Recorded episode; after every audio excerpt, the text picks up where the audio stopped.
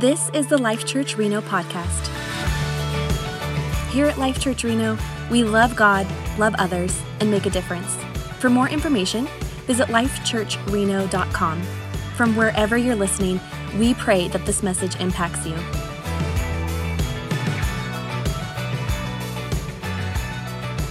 It's great to see you guys today. Last week we kicked off a new series that we're calling a theology of sexuality. And we talked last week about how lots of times these topics get us all that they get us all tense or a little anxious but you guys did a great job last week uh, not making this make you all tense. We had fun with it. Let's do that again today. Can we do that? Yes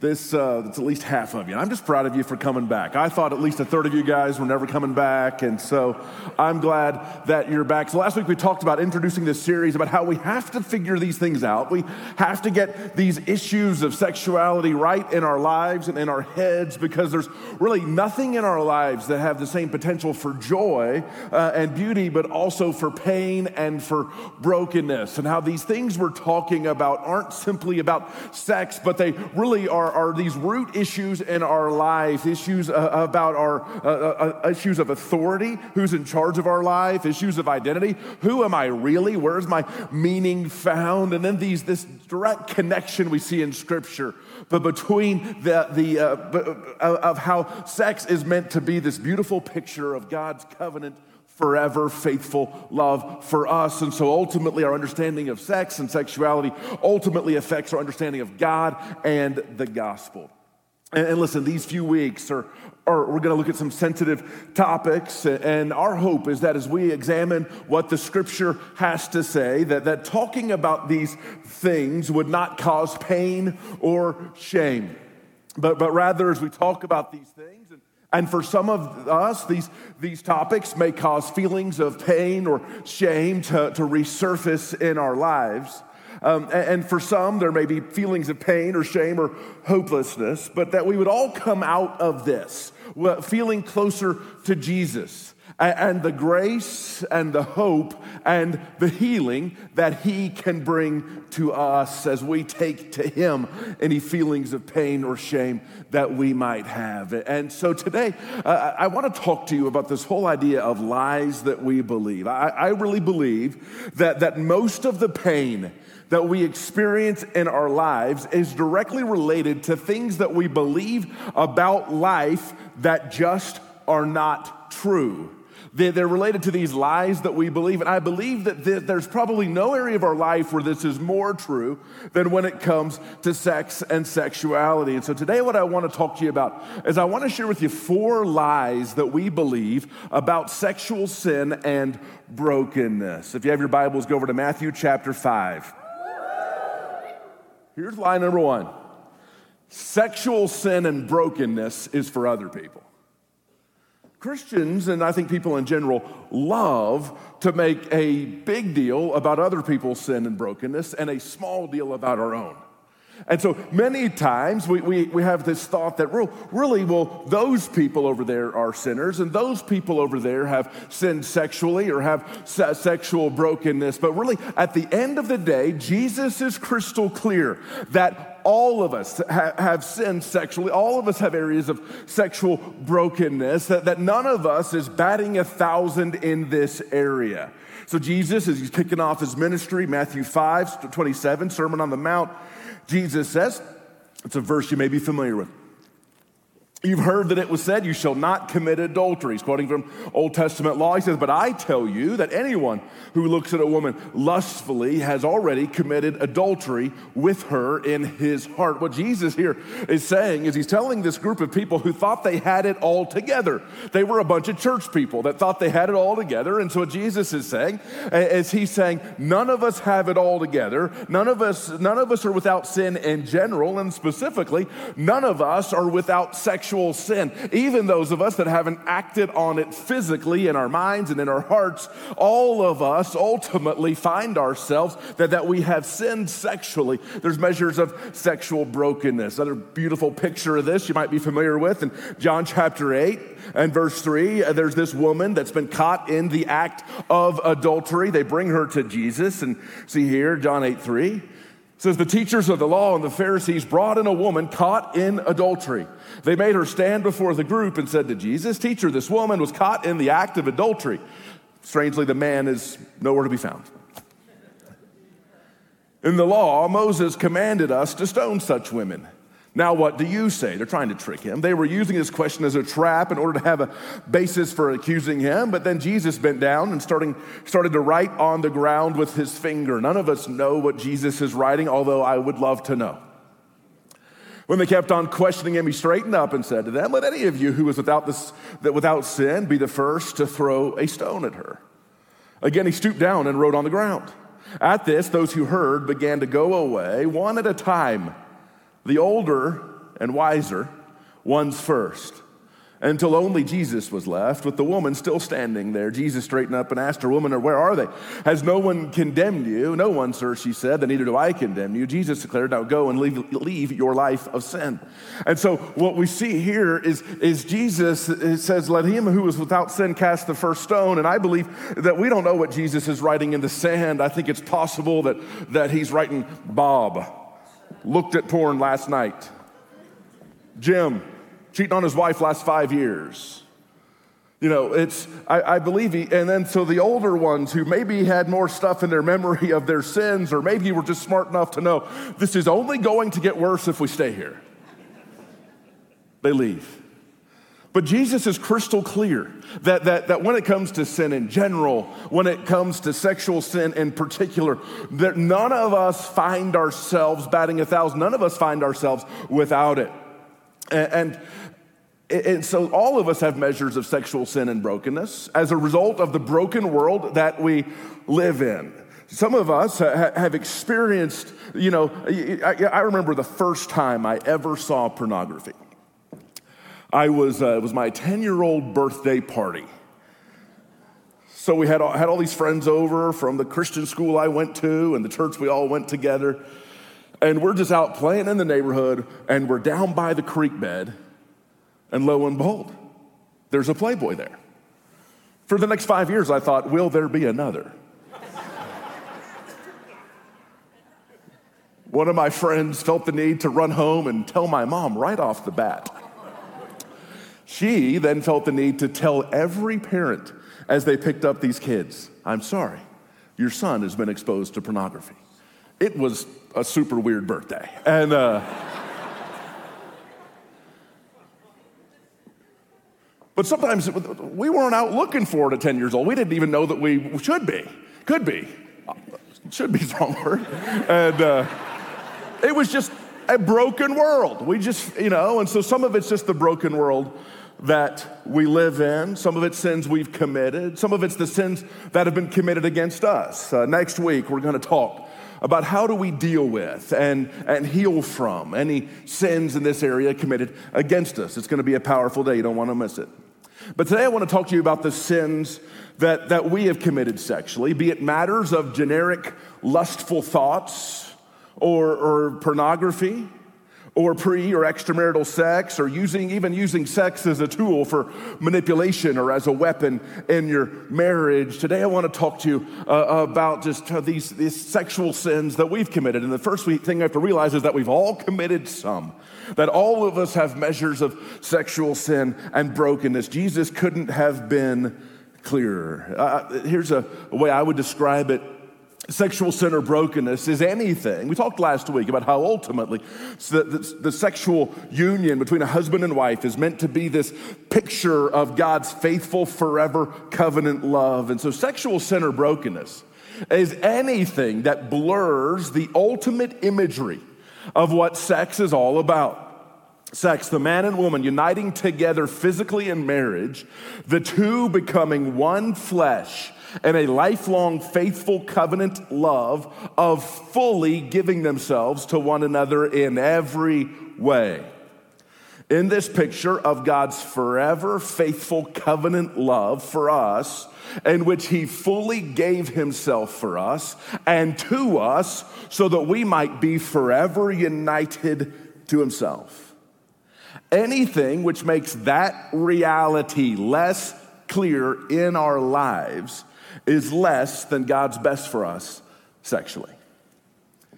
So I, I, heard a message by a pastor named J.D. Greear where he was talking about how, how most people in their lives either tend to undervalue sex or overvalue sex.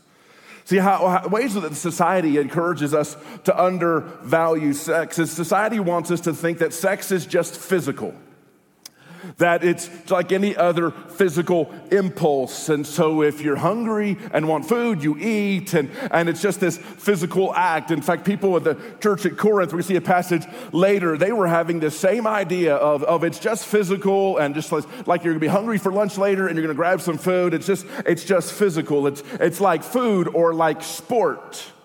You find something you enjoy and then you play it like any other sport. It's just physical. It's, and so, in that sense, we undervalue sex.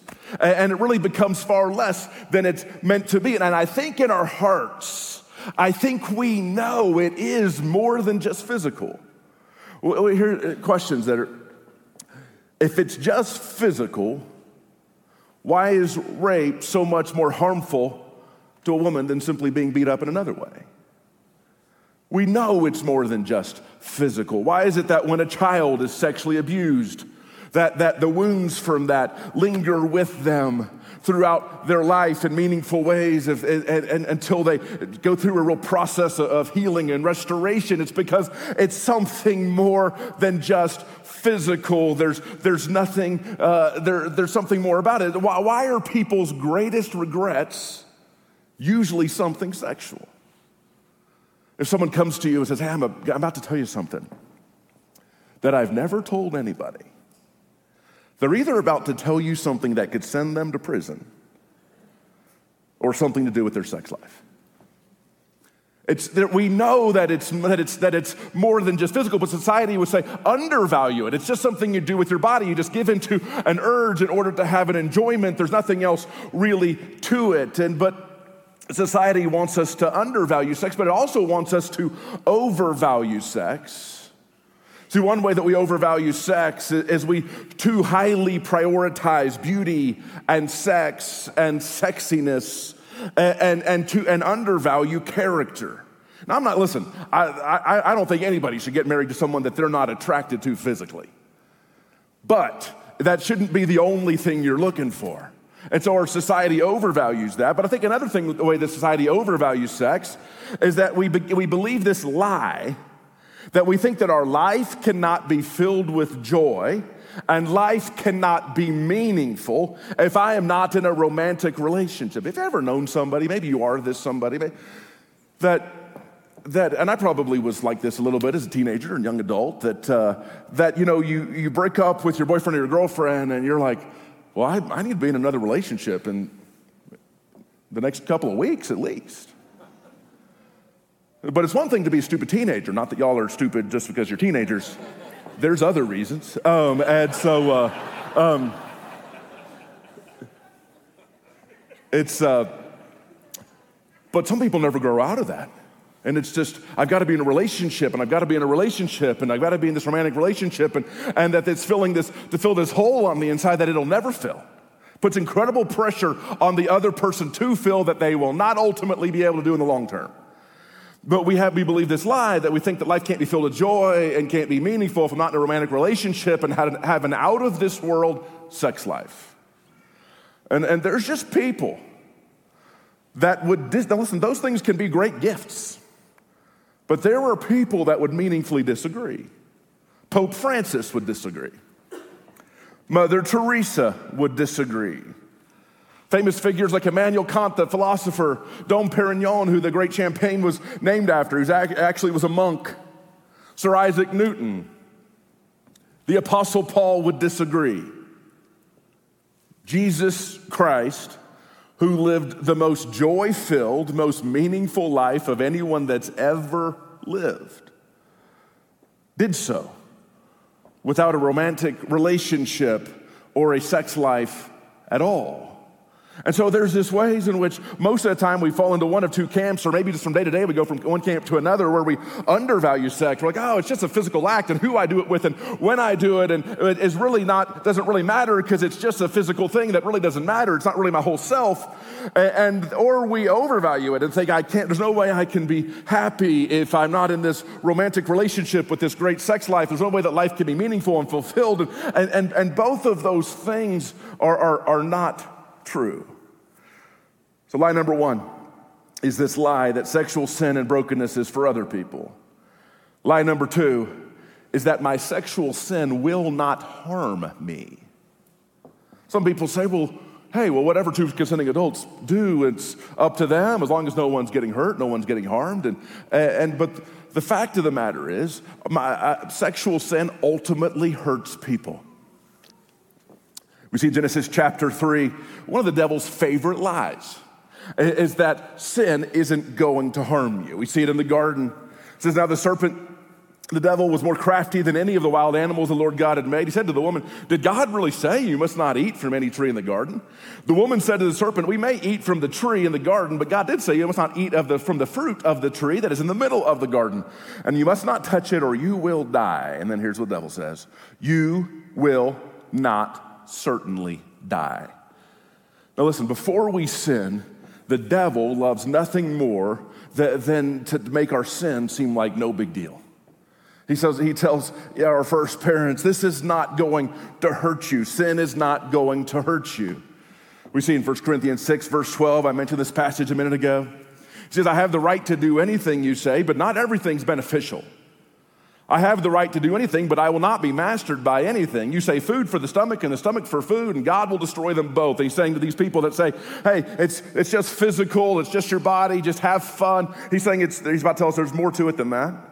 He says the body, however, is not meant for sexual immorality, but for the Lord, and for the Lord, for the, the body, by his power, God raised the Lord from the dead, and he will raise us also. What he's saying is there were some people that, that were, were, were diminishing the importance of our bodies in general. And they're like, ah, it's really just our spirit that matters, and our body really doesn't matter. And, and what Paul is saying is, is this body that you have, this same body, will one day be resurrected. Now, is it going to be resurrected and perfected? Yes, but it's still going to be you, and it's still going to be this body that has been raised from the dead and has been resurrected and perfected. But what he's saying is, he's saying, Your body matters, is what he's saying. He said, he said But by his power, God raised the Lord from the dead, and he will raise us also. Do you not know that your bodies are members of Christ himself? Shall I then take the members of Christ and unite them with a prostitute? He's this idea that, that this, sexual union is for the purpose of uniting. Never. Do you not know that he who unites himself with a prostitute is one with her in body? For it is said, the two will become one flesh. Quoting Jesus, quoting, quoting from Genesis. But whoever's united with the Lord is one with him in spirit. Flee from sexual immorality. All other sins a person commits are outside the body. But whoever sins sexually sins against their own body. so here's what Paul's saying. People say, the, the, one of these, the book I'm coming out with super soon of dumb stuff Christians say. Chapter one all sins are equal. I've told you before. If all sins are equal, focus on the funnest sins. Now, all sins are equal in our ability to separate us from God and put us in a desperate position of a need for a Savior. But all sins are not equally damaging in your life. That gossip that you shared in the bathroom on your way in, and it was a sin. It's enough to separate you from God, put you in a need of desperate need of Jesus' death in your place and resurrection on your behalf. But it, is, it did not damage you in as great a way as some other sins in your life might. So, what Paul here is saying is, is listen, all sin has the potential to damage us, but there is this potential for, for an even greater harm that comes to us because we're sinning with and against our own body when we sin sexually. There's this potential for greater hurt. And here's the thing we don't need Paul to tell us this. Your experience has told you this, friends of yours have shown you this. And so, but we believe this lie that says my sexual sin will not harm me. One lie we tell ourselves is a little porn won't hurt me. It's been proven that porn, loose, porn use lowers sexual satisfaction. The more porn you watch, the less you will enjoy sex. Some people even report watching so much uh, porn that they're, they're not even able to become aroused with an actual real woman. Porn, but it, has been shown that the more porn you watch, the less sexually satisfied you will be. You are harming yourself. Porn use increases loneliness. It's been shown that the more lonely you are, the more prone you are to watch porn, and then that simply makes you more lonely. The more porn you watch, the more lonely you become. Porn use increases loneliness, and it makes sense that it would increase loneliness. Because what you're doing is you're taking a God given desire that is for the purpose of, of, of, human love and connection and faithfulness, and, and, then you're just making it all about you and your computer. And, and so, it, of course, it makes you lonely. It makes you, it's porn use causes loneliness. Porn use odds up divorce. People, men and women that, in the course their marriage, begin use, utilizing porn, uh, their odds of divorce go up by, by double. So it's easy to say, well, how's a little porn going to harm me? Well, it is going to harm you. It's going to cause you to enjoy sex less. It's going to cause you to feel more lonely. It's going to up your odds of divorce. It's, it's don't believe the lie that the devil's been telling since the beginning of time that you will not be harmed by your sin. Another common thing people believe is they say, well, why buy when you can rent to own? Cohabitation. They say, well, I don't, I, my parents got divorced and their parents got divorced and the marriage looks like a, goes bad for a lot of people. So let's just, let's just live together. And then one day, if it makes sense, we'll have a big party and make it official. And, and, and but listen, psychology today, I'm not talking about Christian stuff here. This is psychology today. Pre, uh, premarital cohabitation, living together, has increased significantly, and more than 70% of US couples now cohabit before marriage. The major reason supporting premarital cohabitation is that it enables the couple to get to know each other better and see whether they, they get, well, get, get along well enough to embark on marriage. However, psychology today, this isn't preacher stuff here. Counterintuitively, many studies have found that premarital cohabitation is associated with increased risk of divorce, a lower quality of marriage, poorer marriage marital communication, and higher levels of domestic violence. Jonathan Grant, in his great book Divine Sense, uh, Sex, refers to cohabitation as subprime commitments, kind of playing off the subprime mortgage crisis. He says these are high risk commitments with little to no collateral. Much like a subprime mortgage, these relationships are designed to fail, with only one in five cohabitating relationships ending in marriage. And then those that do get married, their odds of divorce go up as a result of the cohabitation. See, we tell ourselves, I can, I can live on my own terms sexually and it's not gonna hurt me. But the statistics, not from Christians, but just from psychology today, would say, no, it, it's, it's going to hurt you.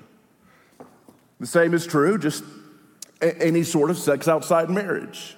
Re- repeated sexual experiences with multiple partners before marriage is shown that it both hinders marital satisfaction and that it increases the odds of infidelity in marriage. So the devil's been saying this, this same lie from the beginning of time. Your sin's not going to hurt you. And I think there's no way where that he lies more frequently than to say your sexual sins aren't going to hurt you. But the data says it definitely will hurt you. Here's the third truth. Lie number three God is holding out on me. I think we have this basic fear in life that if I give God control of my life, he's gonna really jack it up. Anyway, I think we have, uh, and we, we, we obviously have that fear because we don't give God full control of our life. I remember when I was a teenager and was beginning to feel like God wanted me to surrender my life to full time ministry, and my, it, my, my instinctual 17 year old thought was, well, if I do that, He's gonna make me be a missionary to somewhere terrible. And they're gonna probably eat me. That was kind of like, that if I give God full control of my life, He's gonna for sure do a worse job managing it than I'm gonna do, which is the most prideful, ignorant, silly thought we're capable of. But we have these thoughts that drive so many decisions in our life. And I believe we have this thought that, that is, if I fully surrender my whole life, including my sex life, to God, then He's going to mess up my life because He's holding out on me. It's the same lie the devil told our first parents. Let me show you Genesis uh, 3, verse 5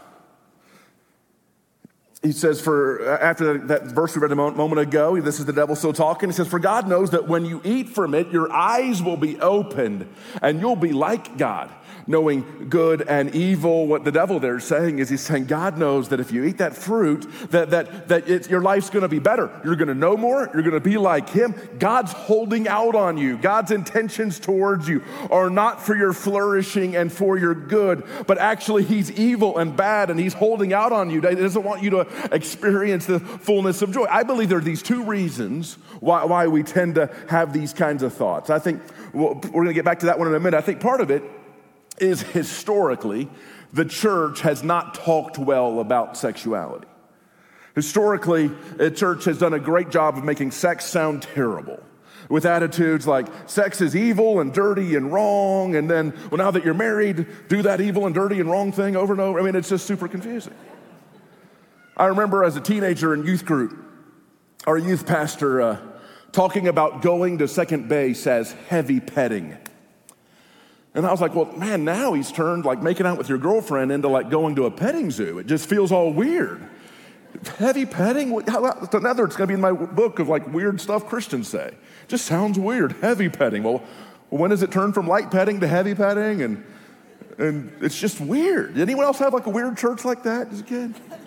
All right, one of y'all praying for you. And uh, so historically, the church has just not done a good job talking about the fact that, that God is the creator of sex. He's pro sex. The Bible is clearly pro sex, and, and, and, that yes, He wants us to enjoy this beautiful gift uh, uh, uh His way. And, and, but historically, the church has not done a good job talking about it.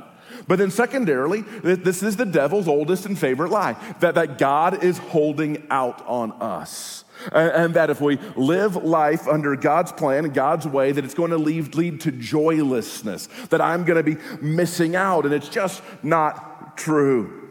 In that, uh, that same book, Divine Sex, Jonathan Grant says sin is destructive because it undermines the good that God has for us. Not because it's forbidden candy that a cruel father keeps under lock and key.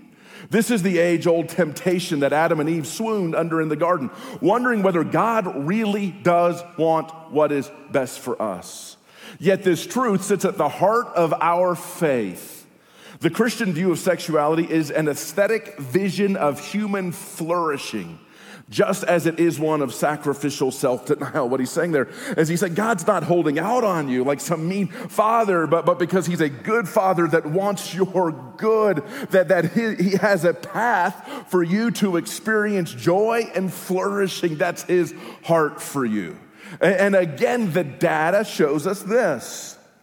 Contrary to popular opinion, whenever you're watching TV and there's some sort of a, a hot, steamy romantic relationship, how often is it like a middle aged married couple?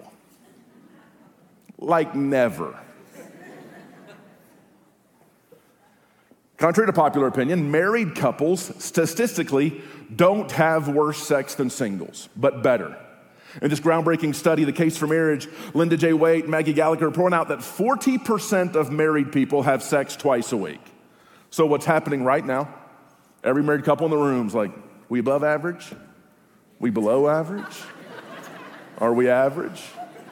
Everyone's like, people are getting calculators out and we'll carry the five and square root and all right. Some of that is age related. Um, I heard this terrible thing. I don't think it's true. I didn't do it, but I, I heard that this stupid thing when I got married that uh, if the first year of your marriage, every time you have sex, um, you put a quarter in a jar. And then after the first year of your marriage, every time you have sex, you take a quarter out of the jar, you'll never run out of quarters. Pretty sure it's not true, but it sounded terrifying. But the data says no. In fact, the, the data says the longer you're married, you might have sex less, but you'll have better sex. Um, he says in the groundbreaking, anyway, and so 40% of married people have sex twice a week compared to 20% of single and cohabitating men and women. Over 40% of married women said their sex life was emotionally and physically satisfying, compared to 30% of single women. 50% of married men are physically and emotionally content versus 38% of cohabitating men. A survey of sexuality conducted jointly by the University of New York, Stony Brook, and University of Chicago, called the most authoritative ever by U.S. News and World Report, found that of all sexually active people, the most physically pleased and emotionally satisfied were married couples. The myth of our culture is that the single life is a life of great sex and the height of pleasure, but that is a lie. He goes on to say Sex in America reported that married sex beats all else. See, what we see is this idea that God's path, God's design leads to our joy and flourishing. And I think part of the reason is is that, that, that, that God's intent for, for the sex inside marriage is that it would be so great. Anything, here's a great policy anything that God compares himself to is supposed to be great. And we saw last week in Ephesians 5, he's like, it's a mystery, this, this marriage thing, this husband, wife, one flesh thing. He says it's this picture of God, his love for us, it's a mystery, it's beyond comprehension. Anything that God compares himself to is supposed to be great. That's why if I go to a restaurant and the bread is subpar, I get this righteous indignation. Jesus said, I'm the bread of life. That means bread's supposed to be awesome. Don't give me any subpar bread. And the same is true with our sex lives. It's supposed to be great. Here's the last thing. We're done. Lie number four my sexual sin cannot be forgiven.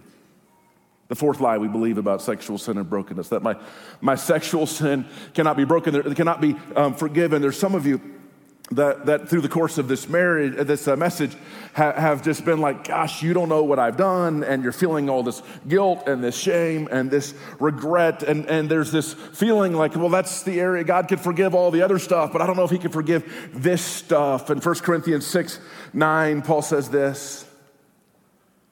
He says, well, Don't you know that, that wrongdoers will not inherit the kingdom of God? Don't be deceived, neither sexually immoral, nor um, uh, idolaters, nor adulterers, nor men who have sex with men, nor thieves, nor the greedy, nor drunkards, nor slanderers, nor swindlers will inherit the kingdom of God. He says, You guys were on, all of y'all were on the, these bad lists. And he says, And that is what some of you were. I sort of think Paul wanted to write, That's what pretty much all you guys were. But you were washed. You've been made clean. You were sanctified. You've been made holy. You were justified, just as if you'd never sinned, you've been made right with God. In the name of the Lord Jesus and by the Spirit of our God. See, here's the truth. Here's what the devil loves to do he loves to minimize our sin before we do it. Oh, that's no big deal. That's not going to hurt you. It's okay. And then after we do it, because the, the, Bible calls him the accuser of the brethren. What the, the devil loves to do is to remind us of our sins that we've turned from, confessed, God's forgiven, He's taken away. And he loves to minimize our sin on the front end and then maximize our sin on the back end, bringing this kind of shame that, that won't go away. But, but, but here's the thing it, it's God, there's, there's nothing you've done that, that he can't forgive. There's no thought you've had that, that he can't forgive. There, there's no act you've done, no matter how many times you've done it, that, that, that he can't forgive. That, that there, it's a lie to believe that, that God can't forgive my sexual sin. But, but the step, first step is for me to give God my sexual sin, to take it to him and to say, God, I'm, I don't want to keep living life and especially my sex life on my own terms where I'm in charge. Because I recognize that, it, that it's, it's not your way, it's not your plan, it's not helping me, it's only harming me. And so, God, I, I, I want to give you my whole self, including my sexuality. And so, what might that look like for some of you? What does giving God your sexual sin look like? Some of you might need to get help with your porn habit. You just might. If, if you've tried to stop and you're unable to stop, then you might need some help, there's a great website, puredesire.org. At Life Church, from time to time, we offer live and in person groups to help people with various areas of addiction, addiction included. We're not offering any of those live groups in this moment. There are some that are in the middle of, of their time. But on puredesire.org, you can join an anonymous online group at any time. They're starting up all the time. You can go to puredesire.org. Some of you might need to get help with your porn habit. Some of you um, are in a relationship that is not honoring God. You've been thinking about it this whole message. This whole message, like yes, we're, and, and and you need to wrestle. You need to enter into a season of wrestling. Like, is this just fun, or is this forever? Is this just fun, or is this forever? If it's simply fun and you don't have intentions, or the other person doesn't have intentions of committing their life and future, if you don't have intentions of committing your life and future to them, or they don't to you, either because you're like, hey, this has been fun, but they're not really marriage material. For whatever reason, you might be right, you might be wrong, but it's how you see it. Or, or you're simply like, hey, I'm just not, I'm not in a phase of my life, or they're not in a phase of their life, or either of us are, are ready to enter into lifelong covenant. And so if you're in a situation where you're in a relationship that's not honoring God, and you're like, hey, this isn't forever, this is just for fun. You're in a situation where you you're, you're gonna have to decide Am I gonna honor God with my sex life, recognizing that His plans for me are better than mine? Even if it means stopping this relationship that's not honoring Him, although it is lots of fun. And you're gonna have to just wrestle because that's what it would mean for, for you to give God your, your, your sex life, if, if you're in a relationship that's not honoring Him and you know this is just fun, it's not forever, then, then, then the sooner you end that and begin to honor God sexually, the better your life is going to be. And then others of you are in a relationship that's not honoring God, and you're like, I really think this could be forever. That you really love each other. And you both love jesus. You've fallen into, in, into some sin and, and but, but you both love jesus and, and you're at a spot where, where you could imagine making this kind of forever commitment of, of not just giving yourself to each other physically but giving yourself to each other completely spiritually and emotionally physically financially where you're saying hey we're all in on this together. I'm, I'm ready to enter into this relationship or, or move towards this relationship relationship of lifelong covenant faithfulness, I, I would encourage you, if you feel like it could be forever, to stop playing married and begin to take some steps towards getting married. After Easter, uh, you, can, you can take steps towards that in lots of ways chat chat with one of our pastors or seek out a professional counselor to do some pre-engagement or premarital counseling. Our staff does some of that. Um, after easter we're going to be hosting a premarital uh, preparation weekend a, a, a, seminar and conference on a friday night and saturday here at the church. But, but listen if you're in a relationship that's not honoring god and you feel like it could be forever like i really love this person I don't just want to give him my body, I want to give him my whole self and my future for better, worse, richer, poorer, sickness and health. And then for you, giving God your sexuality would be to say, you know what? We're going to stop playing married, and, but we're going to begin to take some steps towards living out in the rest of our lives what our bodies are already communicating. So here's the bottom line is this. There's no thought that you thought that is beyond the grace of God. And there is no act that you have done that is beyond the grace of God when we give our sins to Him. And the good news is this the only one without sexual sin and brokenness took all of our sexual sins and all of our other sins upon Himself. And He loves you not because He thinks you're perfect he has seen your browser history, and He still loves you. Not because He thinks you're perfect, He knows you're not. He loves you, and He wants you to give Him all about you that is broken, and He wants to give you all about Him that is beautiful. Let me pray for you.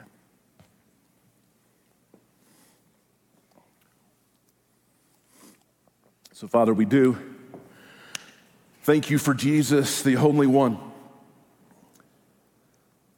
with no sexual sin and no sexual brokenness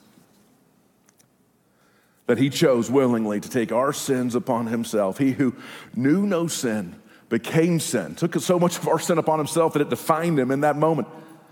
That in him we might become the righteousness of God, that no matter what we've thought or done, that it doesn't have to define us, that we can be forgiven and washed and cleansed and set free as we come to you with all that's broken inside of us to receive from you all that is right, all that is beautiful in you. In Jesus' name, amen.